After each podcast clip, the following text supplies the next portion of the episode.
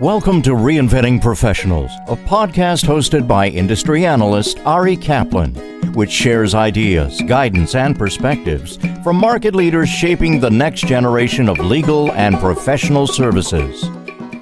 This is Ari Kaplan, and I'm speaking today with Chris Osborn, the co founder of Reeltime Creative Learning Experiences, a national provider of continuing education and professional development programs. Hi, Chris. How are you? I'm doing great, Ari. How are you today? I'm doing really well. I'm looking forward to speaking with you. So, tell us about your background and the genesis of Reeltime creative learning experiences. So, interestingly enough, this was not something that I had on my radar when I went to law school. I don't think I remember hearing in law school that there was such a thing as continuing legal education or that you could be involved with it as a job.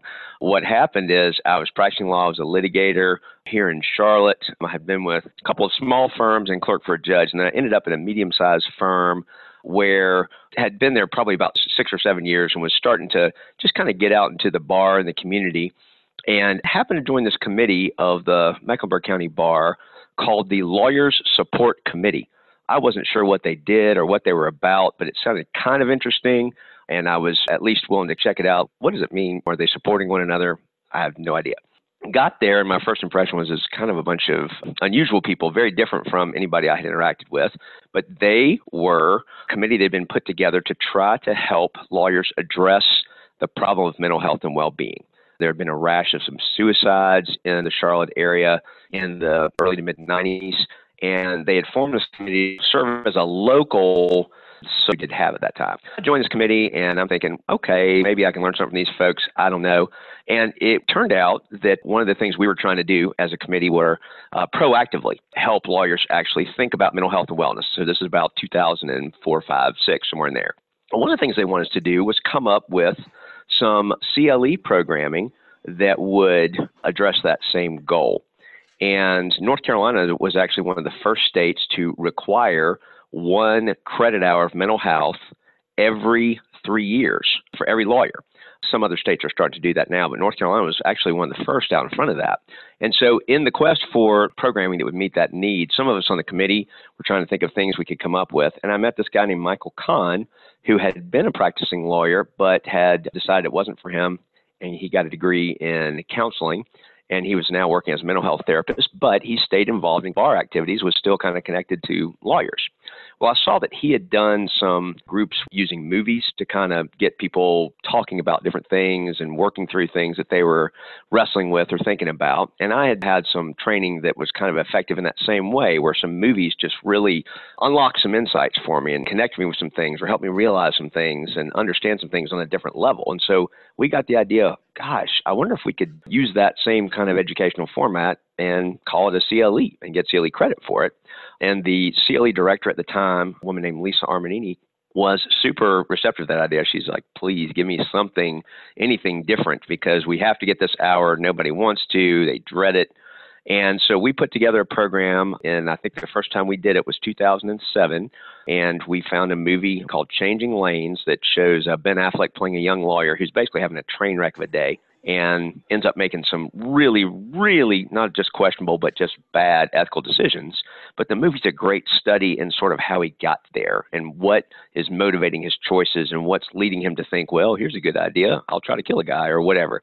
And so basically, we tried with this one first program was the genesis of it all. I don't even remember how we came up with the name Reeltime, but we did this first program kind of using the movie to explore why do good lawyers go bad and looking at it in a more complex way with a little bit more nuance to it. And it turned out to be a hit, and people really appreciated it and responded to it. And we did a few more programs for the bar a few more times. And Lisa really encouraged us guys could take this on the road. You should start meeting some people in this organization called ACLEA and here's some other contacts. And about by 2010, I'm like, okay, let's do this and for me. And we're doing it more regularly and trying to find more ways to do it. So long answer to your short question. What types of programs do you offer? we offer programs basically focused on anything that deals with either what some people call soft skills or behavioral change. We are not the people who are going to come in and tell you substantive law, changes in the substantive law, here's the newest information on how to set up a will or trust. There are other people better suited to that. What we really formed around and loved to explore to start with was the idea of ethical decision making. So when we do an ethics and professionalism presentation, we can go into any state or Canadian province or Australia and we can come in and present what we're talking about because we're really aiming for a discussion and it's a live interactive discussion of the human behavior dynamics of ethical decision making, of professionalism, whatever it is. So our program started focused on either getting ethics credit, professionalism credit. At the time we started, you couldn't actually say the word stress in the title of a CLE program or you wouldn't get credit from the local bar. Nowadays, there's a bit more of a push for wellness programming, but back then, that's what we wanted to do, but we had to tie it to ethics to kind of make sure we got credit. So we had to sort of smuggle it in. So we started off mainly ethics and professionalism, wellness, and substance abuse awareness as the core.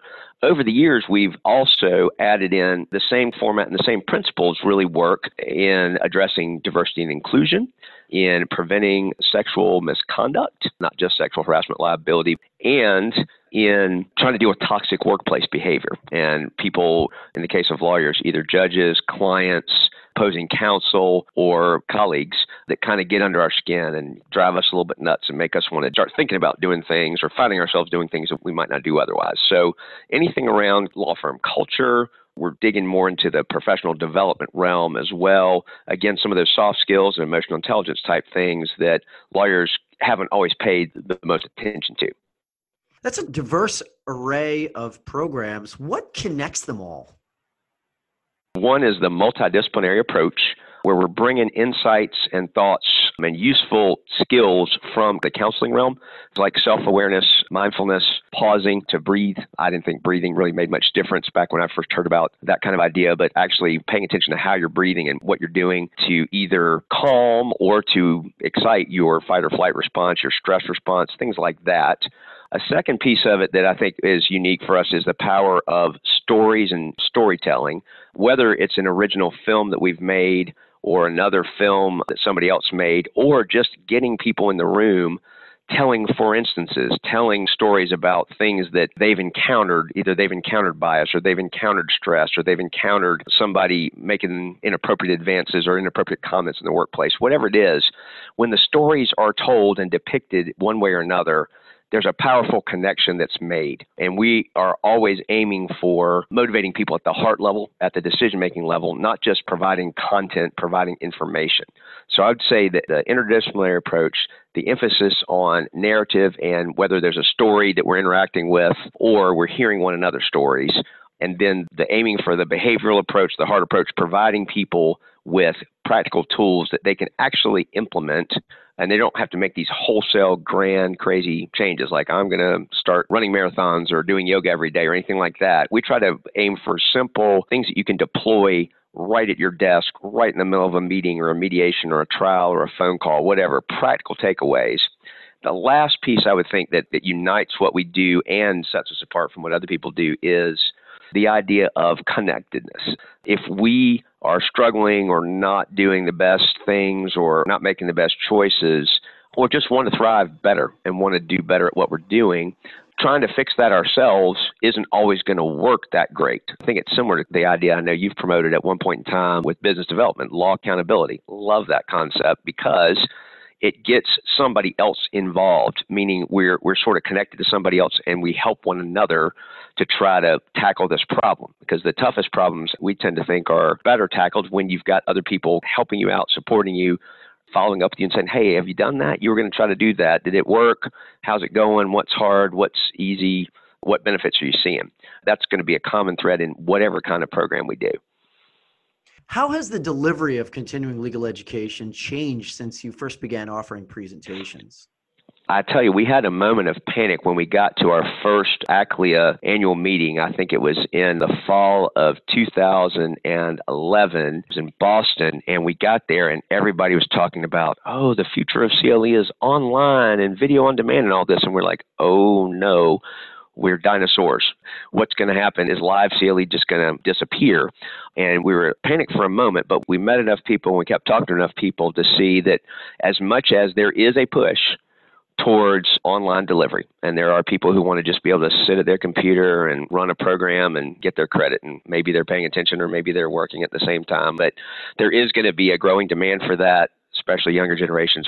They've got YouTube videos for everything, so consuming video is so constant. What we've been thankful to see, though, is two things. One, that people still will get together for a good program and for a good conference. We've been fortunate to present for a number of organizations around the country that still have a good solo and small firm conference, a good annual meeting where they do provide good content, but also a chance for lawyers to get in the room together and see one another and network and build connections that either lead to new jobs or lead to new work or collaboration or referral sources, whatever. And so there's not always as much of that, I think, as we would like, but it's not dead. And we have several clients who like to have a CLE followed by a happy hour just to get folks together to try to restore or maintain some kind of community among lawyers. The other piece we've found is the online learning is such a driver. There's so many people, disruptors, and traditional legal companies like West putting money and resources into developing online delivery programs, online delivery learning management systems that actually are functional, more affordable. The technology keeps getting better and better and works better and better so that you can deliver decent quality content through a video format.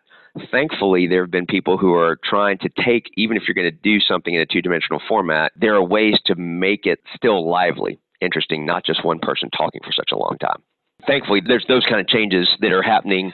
The technology is there, but people are still trying to figure out how do we give a good educational experience, even if we're confined to the small screen. When did you realize that you wanted to do something other than practicing law?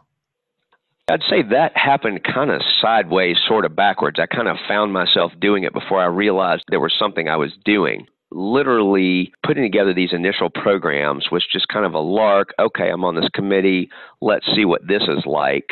And I think it was probably as we did the first one or two, I remember thinking, well, this is actually kind of fun.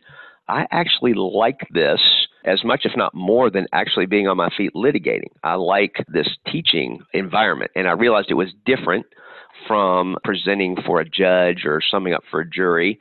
And I think the real crystallizing moment, though, was when I went to that ACLEA conference and I met a guy there named Sean Carter, who uh, you may have had on the show here. He's a mentor he's a great of mine guy. for sure. Yeah, exactly. So I met Sean, and Sean asked me a very powerful question. He said, So you've been doing this speaking thing a little while. Do you want to speak in order to be able to speak and present more, or do you want to speak in order to be able to get more legal business? And I had thought about that because I had started realizing, oh, I could do a presentation here and there. I did something on construction law when I was practicing construction law. I did a presentation on tax law one time, property tax law. And I realized, if I was honest, the answer to his question was, well, I think I'd like to speak so that I can speak more. I think my heart is in that presentation process itself, and I think I've got more of a knack for it than I realized.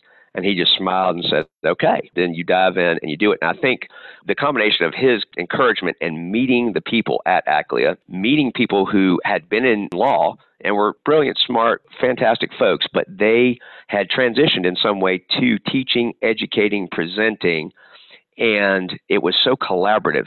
Everybody sharing resources. I just had never experienced anything like that. The litigation world didn't function that way. And to the extent I was out marketing my litigation services, I'm trying to compete with other people and take them away. Hire me as your construction lawyer, which means you don't hire three other firms that might do a great job. I found in the CLE world, collaboration and people encouraging one another and saying, Yeah, I hope the South Carolina bar or somebody hires you and then hires me later. And it's not a zero sum game. We're all in this together, sharing resources. And the bigger purpose of helping lawyers do their jobs better, function better. And so many people allied in that. I think once I met those people, it sort of was like, oh, I found my tribe. I didn't expect it, had no idea. And it turned out some of my favorite people to work with and have been an inspiration, encouragement, and, and mentors to me along the way.